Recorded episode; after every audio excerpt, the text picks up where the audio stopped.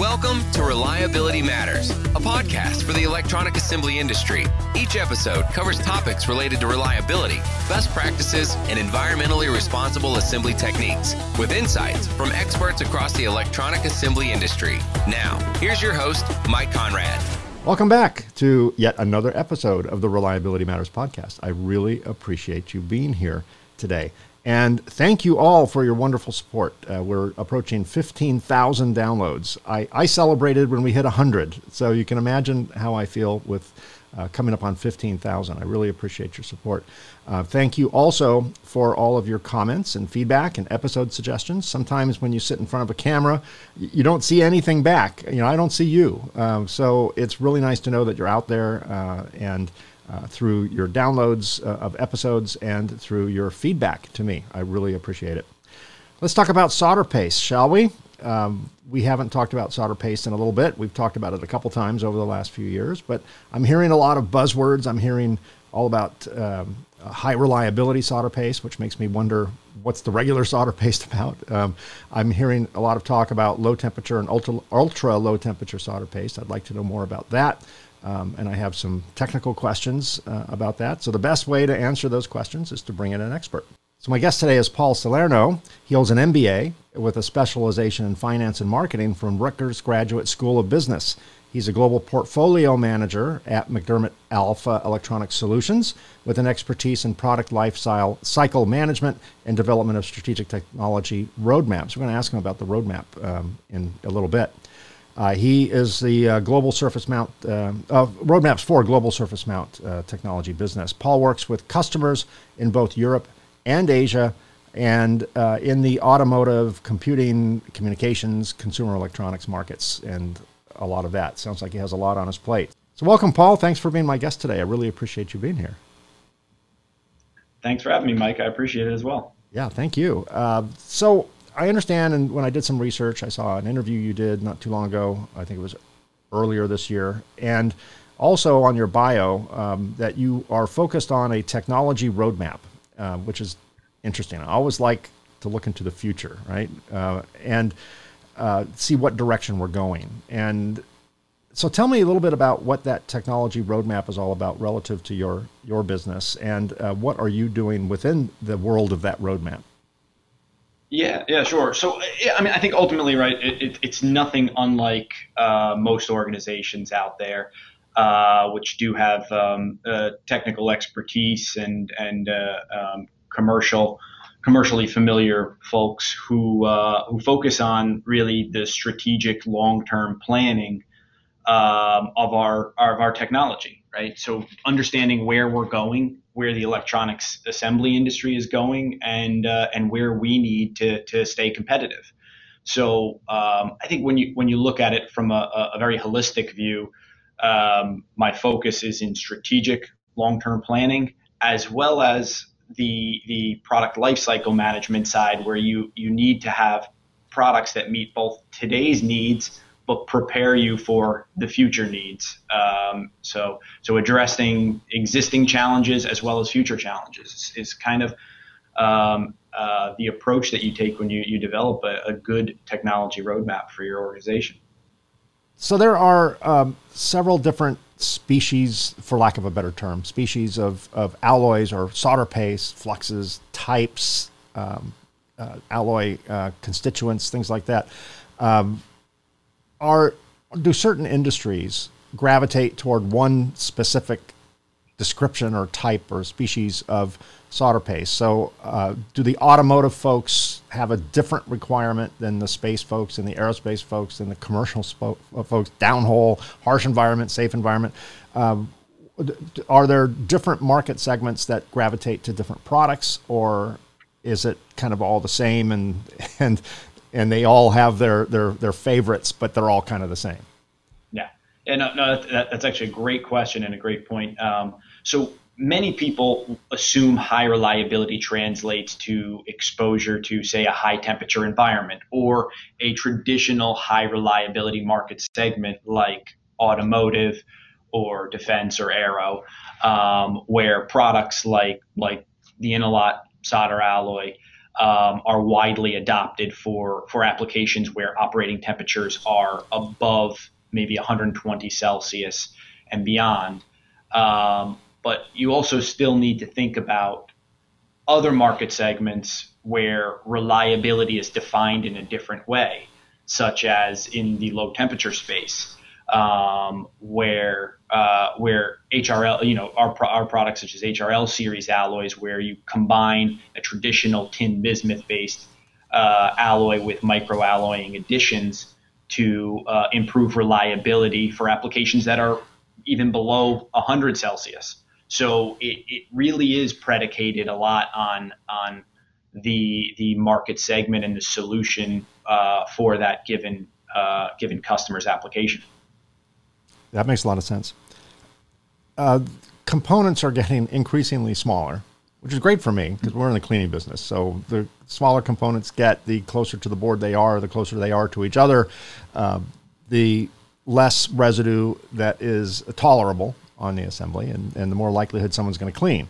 Um, that separate um, with components, so, so that allows that's an opportunity for business for anyone in the cleaning industry.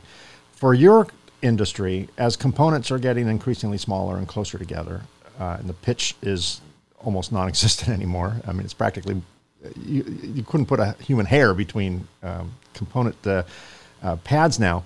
How has that affected the solder paste industry? I know the cleaning industry has certainly affected it. It's more business, yeah. but it's also difficult uh, to clean um, these these types of yeah. residues. So, um, in, in, your industry, how has miniaturization uh, landed in, in your world?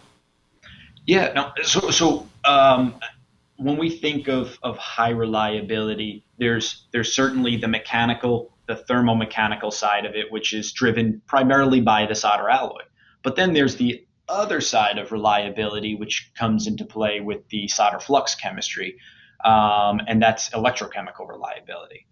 Um, so, you know, by design, a, a, a, solder flux is is supposed to be corrosive, in the sense that it's it's supposed to clean and prepare the surface that it's going to be soldering for soldering, and uh, and so as we see these smaller, more densely uh, uh, designed packages and, and board designs, electrochemical reliability becomes more and more paramount. So designing a flux chemistry that's capable of withstanding the requirements of a finer pitched BGA component or even um, even um, covered components like bottom terminated components where you have large areas of of um, uh, of solder paste in a uh, in a confined into a very small tight space uh, electrochemical reliability becomes paramount. And and so we've we've certainly had to rethink how you design uh, chemistries for uh, for finer pitched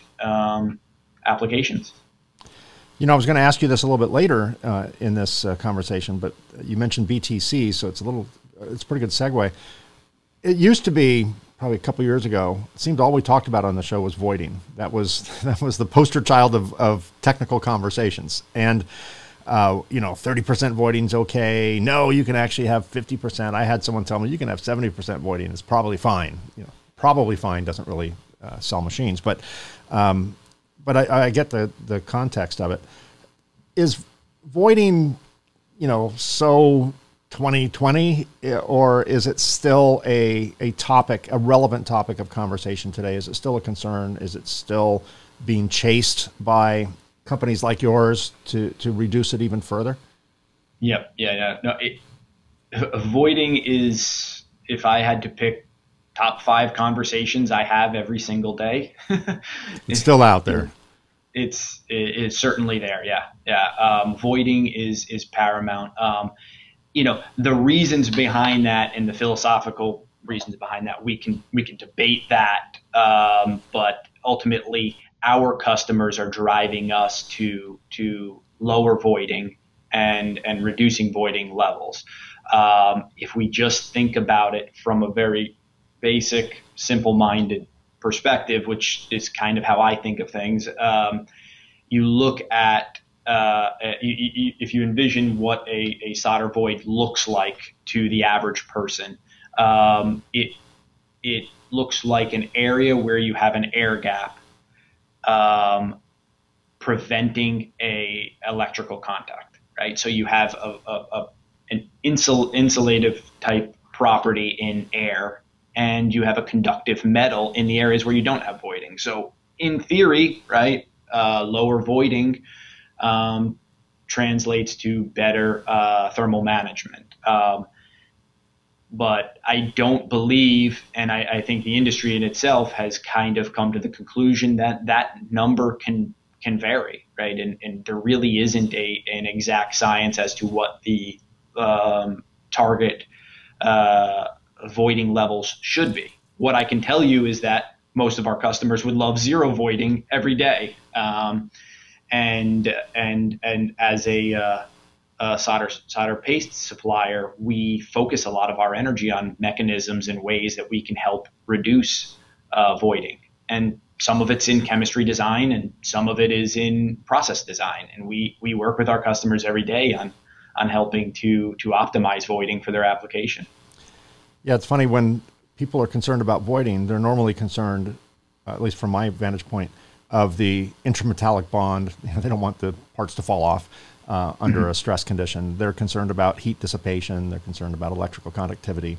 Uh, what a lot of people don't realize is there's another concern. If you have too much voiding, you got a lot of residue under that under that part. Mm-hmm. Because people think of a void as an absence of anything, and it is not a absence of anything. It's not a vacuum in that gap. It's it's usually um, flux residues. That's usually what's causing the void. That that and air not being able to escape. But typically, if you were to pull a component off uh, that has large voids on it, you'll find residue in those voids. And now, in, in many cases, it's benign because it's not it's not uh, mm-hmm. spanning mm-hmm. two conductors, right? So, other than maybe the chance of corrosion or something, it, it's you're not going to get an ECM event from that, but it could outgas out and migrate out and, and be problematic. So, uh, from from a voiding standpoint, from a contamination standpoint, uh, the lower the voiding, the the less entrapped volatiles uh, underneath the component. From a from an ECM perspective, that's also um,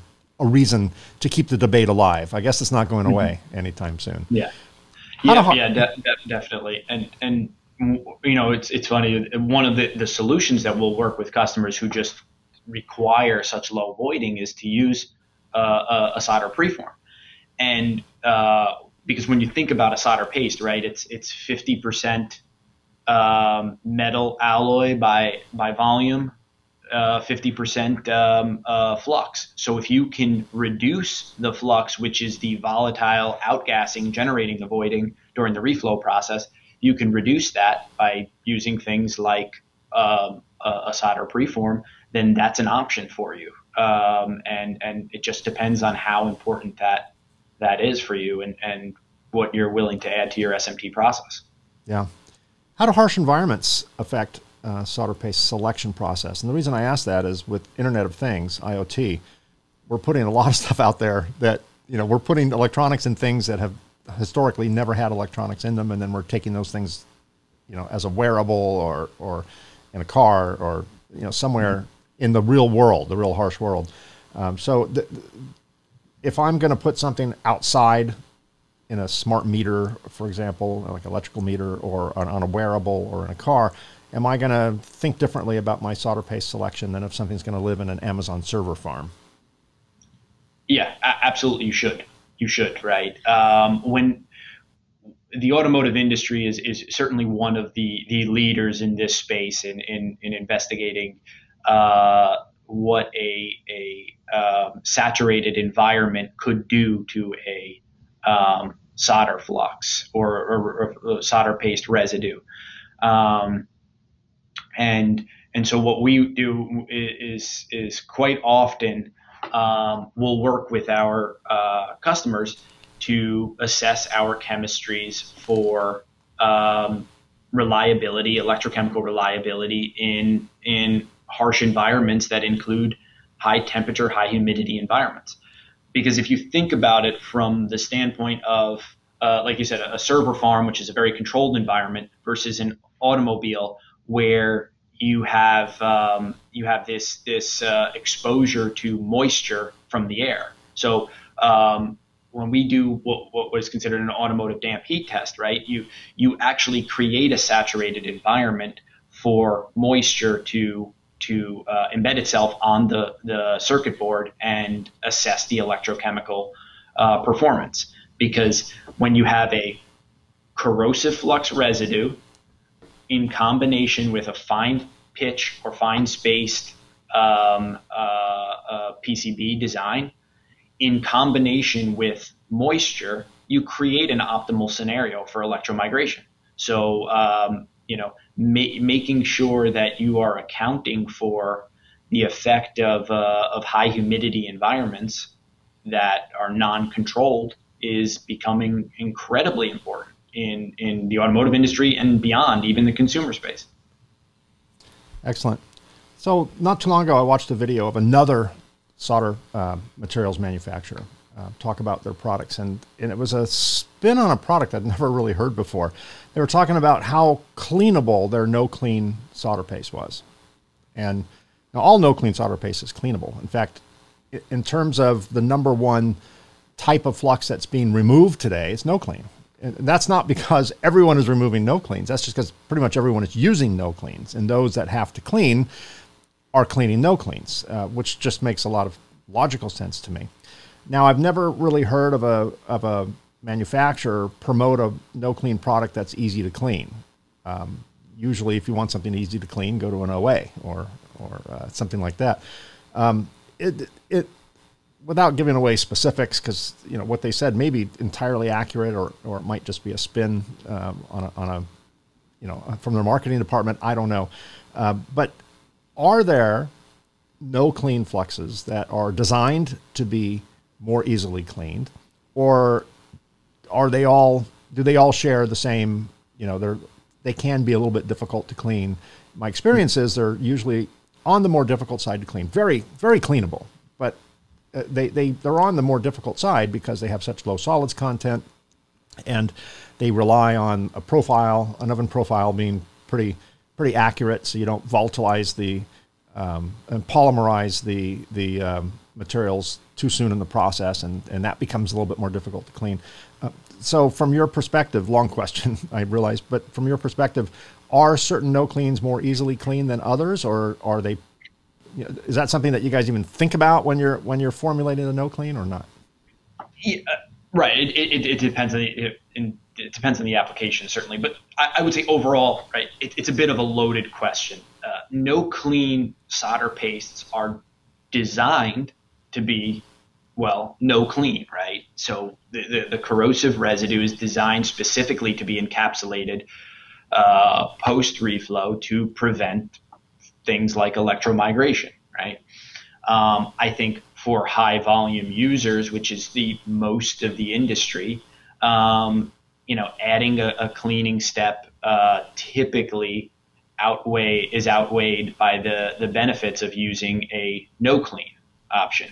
Um, certainly, you can look to water soluble chemistries as an option. Um, where, but you know, the, the, the, downside of that obviously is you have these highly active post reflow residues that you don't really have the luxury of waiting for extended periods of time. So I think in principle, the, the idea makes a lot of sense um, where you can uh, achieve the ability to use a product as a no clean or to to clean it um, when when you feel that it's necessary. Uh, but I think the other approach of it is to design chemistries, which is is what what primarily what we focus on is design chemistries to um, uh, be designed for for no clean applications where you achieve the electrochemical requirements um, of a no clean chemistry uh, or uh, of, of a, of a um, with a traditional no clean uh, uh, chemistry over having to use a cleaning process. So um, really challenging applications, uh, moving towards a or designing a chemistry that focuses on maximizing the, the electrochemical reliability in a no clean space is more important than a no clean that's cleanable uh, in, a, in a lot of cases. And similarly, you can look at that from a conformal coating standpoint, where users would want to clean, and you know we, you could focus chemistry design on on compatibility with no cleans. So, in theory, sure, a, a cleanable no clean is great. Um, and uh, and at times we we do certainly assess our chemistries for that as options for customers who do need it. Um, but is it something that we actively pursue over uh, over uh, being able to achieve the highest electrochemical reliability with a no clean paste, then I would say no, it's not something that we're we're working towards. Okay, that, that makes sense. Let's talk about the type solder paste types. They're they're typed into type three, four, five, six. I don't know how high they go, um, and obviously that has something to do with the sphere size, right? The the powder size, uh, as I understand it. What's what are the differences between these types, and what um, circumstances would draw someone to a type 5 versus a type 4 versus a type 6 versus a type 3 yeah so um, yeah so so powder types um, are like like you like you said is, is basically a um, uh, a measure of the the uh, powder size distribution in that given um, powder type. So, for example, a type four um, solder paste would have powder sizes somewhere between 20 and 38 microns. Um, that would be the general distribution. Um, type 5s, somewhere in the 15 to 25 micron, and then as far out to type 7, type 8, where maybe you're, you're you have powder sizes down to, to as low as 2 to 11 micron sizes. Um, and I think the advantage, obviously, from uh, uh, the standpoint of the user is for ultra fine feature sizes and, and, and, and smaller uh, um, product designs is you, you with finer powder types you get the ability to fill smaller aperture sizes it's all about how can you fill that stencil with as much solder volume as as possible to get a good solder joint and so moving towards finer powder types, your type 5, type 6, type 7, uh, allows you to more readily uh, achieve the volume transfer efficiency targets that you might have um, in your product design. Now, the disadvantage of that is you you certainly need to account for that in your chemistry design because smaller powder sizes increase the surface area um, for the flux chemistry to do its job, which is to clean that surface and prepare it for soldering. And uh, and so smaller powder sizes create an increased surface area, which uh, creates challenges for the chemistry design. And uh, and and it's it's we have a, a very specific focus towards towards achieving that while balancing the electrochemical requirements of a uh, of a fine feature application. Excellent. Let's talk a little bit about low temperature solder and ultra low temperature solder. Sure. Uh, I understand in principle what they are. They, they, they melt at lower temperatures. They reflow. The, the peak temperatures can be lower. What would the reason be that one would choose a low temperature solder? You know, back in the old days, eutectic, 363 degrees, right? It was like 362, it was solid. 363, it was wet. Something, something to that effect. Um, now I'm hearing reflow temperatures uh, as low as you know 150 C in, in some cases. So, uh, what would drive people toward a low temperature solder or an ultra low temperature solder? What are the benefits, and what are uh, what is not practical about that? Yeah. Um, so, yeah, it, it's it's a, it's a great question, and, and it really it's it's it's a kind of an interesting point in the industry's evolution uh, when we think about the, the use of low temperature solder uh, alloys. Uh, I think historically, you have your tin bismuth eutectic solder, which is solidus liquidus point is somewhere around 138 Celsius. Um, and they've been historically plagued by um, factors such as brittleness, which is why they weren't widely adopted in, in say, most consumer type applications um, where where drop shock could be a requirement. Um, and so where the industry has really pushed towards is the uh, the movement towards ductile low temperature alloys, such as the, the you know our HRL series, where uh, we consider ourselves kind of a leader in this space, uh, where you combine micro alloying additions to your traditional tin bismuth based alloys to enhance the performance. Um, and the goal always is how can I get reliability uh, similar to that of SAC 305, uh, but reflow at a lower temperature. And and why would I need to do that? So so the reason you would need to, to reflow at lower temperatures is um, is is because these component packages are increasing the die to package ratio for starters, and they're getting larger and more complex.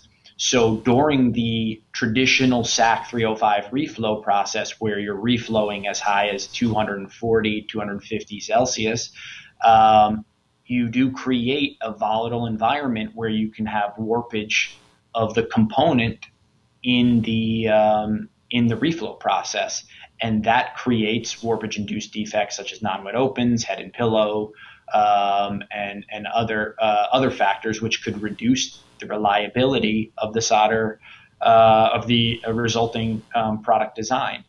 And so the idea of being able to reflow at lower peak reflow temperatures, thus mitigating the warpage induced defects, has become um, a, a, trend in the industry um, where you need to develop high rel, low temp solder alloys for, for these type of applications. Excellent. So w- one of the concerns I would have, maybe it's valid, maybe it's not. You can help straighten me out. Uh, with low temperature is uh, we we did a study. We're in the process of duplicating that study with um, an analytical laboratory, Foresite, in Kokomo, Indiana, and uh, what the study is showing is that they we took boards, uh, test boards. I don't know if they were B52s or some type of test board with connectors and surface mount components on it and we reflowed them using a no clean solder paste at the recommended um, peak temperature limits. And uh, this peak temperature was 250 degrees. And then, uh, and then we extracted contamination from under certain key points of the part and ran it through ion chromatography, determined what the contamination was, what the levels were, and the board uh, fell into the acceptable category in terms of contamination. We found contamination, but none of it was problematic. Then we reflowed identical boards with the same material, but we lowered the peak reflow, reflow temperature by 4%, 10 degrees. So we hit mm-hmm. 240 instead of 250, 4%. Uh, and duplicated the test, extracted the contamination, ran it through ion chromatography. We had residue increases of up to 600% in various parts of the board. Some were 150%, 200%, 300%, 600%. But pretty much all across the board, we had measurable detectable residues. Some of those um, amounts were in the fail category. You know, those boards would have suffered some form of, of uh, electrochemical migration event. Um, and that was with, you know, because the peak temperature was lowered by 4%. Now, I understand that's all relative. It was 4% of 250. Uh, now, I don't know if uh, running a ultra low paste at 150 would yield good results, and it would have to be off by 4% to yield bad results. But I do know that heat is our friend and our enemy. Heat is our friend in terms of burning out the bad actors uh, in, in the, uh, the volatiles and activators and things like that in the flux. Um, it's also our enemy because if you cook it too much, you can polymerize the flux, make it more difficult to clean. So there's this fine balance. But clearly, reflow temperature is key if you're not going to clean the board. It, it's, it's much more tolerant if your concern is not contamination. Um, you can be off by 4%, and I don't think anyone would tell you your intermetallic bonds are compromised, right? Mm-hmm. I, I, think you're, you're still, you still have a good solder joint at 4% off, but, but clearly from a contamination standpoint, it's a concern. So what's your experience with uh, lowering reflow temperatures and still providing the proper heat to activate the flux and to burn off the uh, the volatiles and the bad actors. Yeah, yeah. and it's a it's a good point. Um, what I would say is that the answer is always in the chemistry design. You you cannot take a SAC reflow designed chemistry and use it with a low temperature alloy in a low temperature reflow process because of the exact reason you, you noted. You will have electrochemical issues because the activator packages are designed for higher temperatures and therefore they're not effectively burning off and uh, create um, create uh, uh challenges with electromigration. So when we develop next generation low temperature chemistries, um, we, we put a, sp- specific emphasis on designing for electrochemical reliability. So the, the, the chemistry design is completely different than what you would see in a uh, traditional SAC 305 chemistry package. Um, and actually, interestingly, we, we, we, we have a paper that we're going to be presenting at SMTAI later this year specifically on this subject um, for low temperature solder. So I think it'll be uh, it's, it's interesting timing for that question for sure. I'll make a point to come and see that. Uh, I'll be there as well. Uh, so I was several years ago. I was hired as a, court-approved expert witness. We had a contract manufacturer and an OEM tied up in litigation, and it was about uh, contamination. And um, th- this particular company built a product that was going to be uh, put uh, into the ground throughout various locations in North America, um, and the part would be operated by a battery and not connected to an exterior power source, and it would send a radio signal to a nearby receiver. Uh, and because it was going into the ground, uh, they they wanted to protect it from the evils of the harsh environment around it, so they they potted it, right? And this could they could have hermetically sealed it. It doesn't really matter. The point is, it was potted. It was protected from the outside world. Um, and then they had corrosion and, and conductive anodic filamentation, CAF, and they had uh, surface dendritic growth. They had all sorts of contamination related issues. And they couldn't figure out what went wrong. Well, we know what went wrong. But the their logic was as long as they protect it from as long as they protect this assembly from things outside coming in, they'll be safe. And what they didn't realize is they basically created this sarcophagus where all the sins of the process could not get out. And their board probably would have been better off. It probably ultimately would have failed for another reason, but they would have been better off, at least temporarily, had they not sealed it. Because then at least they could allow natural outgassing of the moisture. And moisture was the catalyst here. You can get by with, with uh, ionic residue. You might get uh, other things, but you can get by with ionic residue. But without moisture, it doesn't form that catalyst to, to form ECM. Uh, so um, you know, they did not allow moisture to outgas. They trapped everything in there, and because they had a poor cleaning process, that was enough to start the whole chain of events. So, are there, if someone is not going to clean and they're going to hermetically seal or pot uh, their board, are there materials that they should lean toward that might be better than others for that environment? Yep. Yeah the answer to that is absolutely right, it, especially if you're going to go use a, a no clean process. Um, I, I, would say take it from from the, the perspective of let, us say the mobile space, um, where we we run into this challenge with electrochemical reliability, particularly on low to no standoff components, um, and and you you actually have exactly what you said, which is you get this trapped flux residue underneath that package. Um, and in a hermetically sealed environment, what tends to happen is not only do you not create an avenue for those volatiles to escape, but you do have built up moisture inside, which adds to the uh, uh, potential for electrochemical reliability. So we actually we developed a chemistry OM372 that was specifically for applications such as this, where you have a uh, you require ultra uh, high electrochemical reliability in um, in a covered component atmosphere, which sounds very similar to to the example you show you explained um, which was under litigation, where uh, you know on a much more smaller scale, our situation, which is focused on on the needs of a, a component um, or a, a, product design, yours was on a, a grander scale of, uh, of uh, a, an entire device, right? Yes. Yeah, that's right. Well, it's good. It's good to know. It, they should have known that. they could have saved a lot of money uh, had they known that before.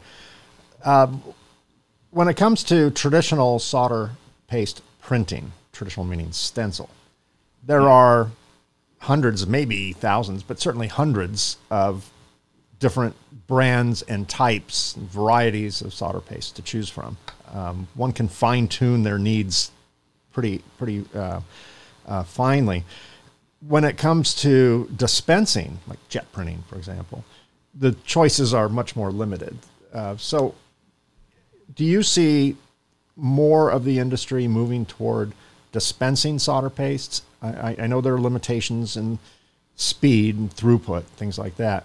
But with uh, North America kind of known more for variety than quantity, um, do you see the adoption of, of uh, jet printing technology or, or dispensing technology gaining even more traction? And if so, there are definitely limitations on the varieties of solder paste that can squeeze through a dispensing nozzle. So, uh, will that increase if that market increases as well?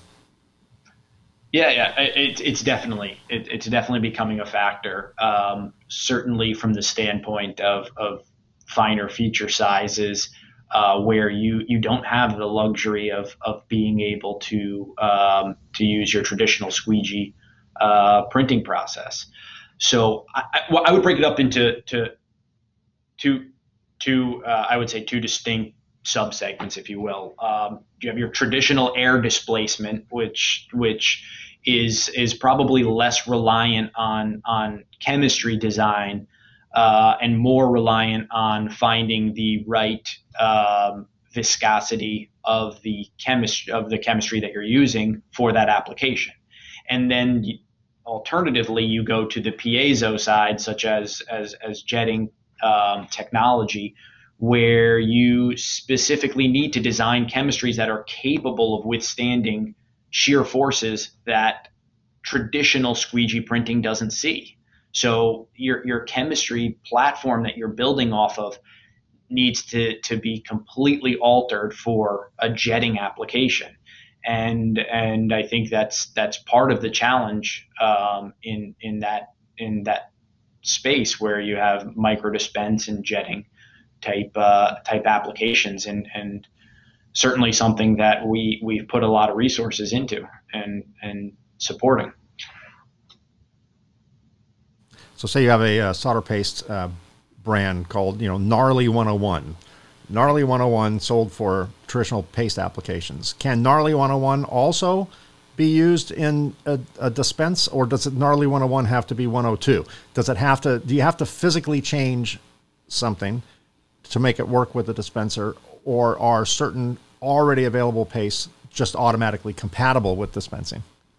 I would say in a traditional uh, air type displacement dispense mechanism, you can probably use gnarly 101. But in a piezo application such as jetting, you you would need to use an, an alternative chemistry. Right, it has sure. to be formulated for that particular purpose. It has to be, yeah. Okay. The design has to be built for the application. Yeah. Okay, that makes sense. It's long been said by many, I'm sure you've heard this before, and maybe even take exception to it, but people say this that pretty much all reliability issues start at the printer. I, I, don't know if that's true, but that, that's the the uh, process people like to blame.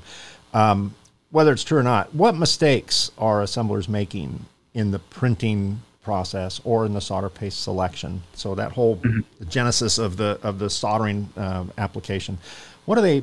What mistakes are they making that would lead to common failures that you see in the field, and how can they avoid it?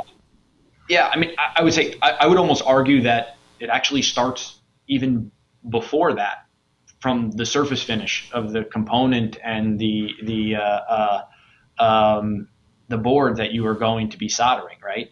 Um, so you know one of the the the major benefits that we have is is uh, we work closely with our MacDermid Alpha circuitry team um, to to understand that interaction and that interface where solder meets the uh, um, the the surface finish, right?